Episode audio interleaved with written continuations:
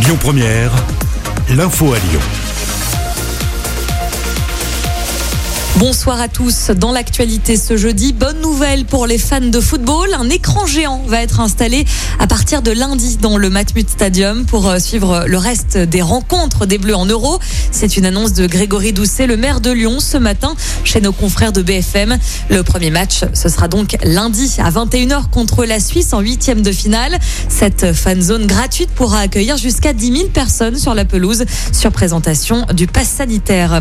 C'était la galère pour les ce matin. Un accident a entraîné la fermeture de l'autoroute A46 à hauteur de Saint-Priest en direction de Marseille et Saint-Étienne. Un poids lourd s'est couché sur les voies. Le trafic a été euh, très perturbé.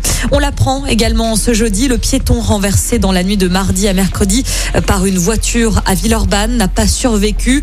Le conducteur avait dans un premier temps pris la fuite avant de se rendre quelques heures plus tard aux forces de l'ordre. Il est toujours en garde à vue, tout comme son passager. Le Premier ministre et le ministre de la Santé étaient en visite dans les Landes ce matin.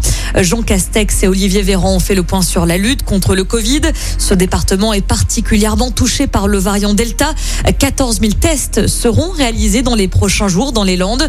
Le département va aussi accélérer sa vaccination en passant de 40 à 60 000 doses de vaccins au cours des 7 jours à venir. L'actu, c'est aussi Stéphane Plaza, élu personnalité préférée des Français. Un classement établi par TV Magazine cette semaine. Juste derrière, on retrouve Jean-Luc Richman. Le Lyonnais Stéphane Bern vient compléter le podium à la troisième place.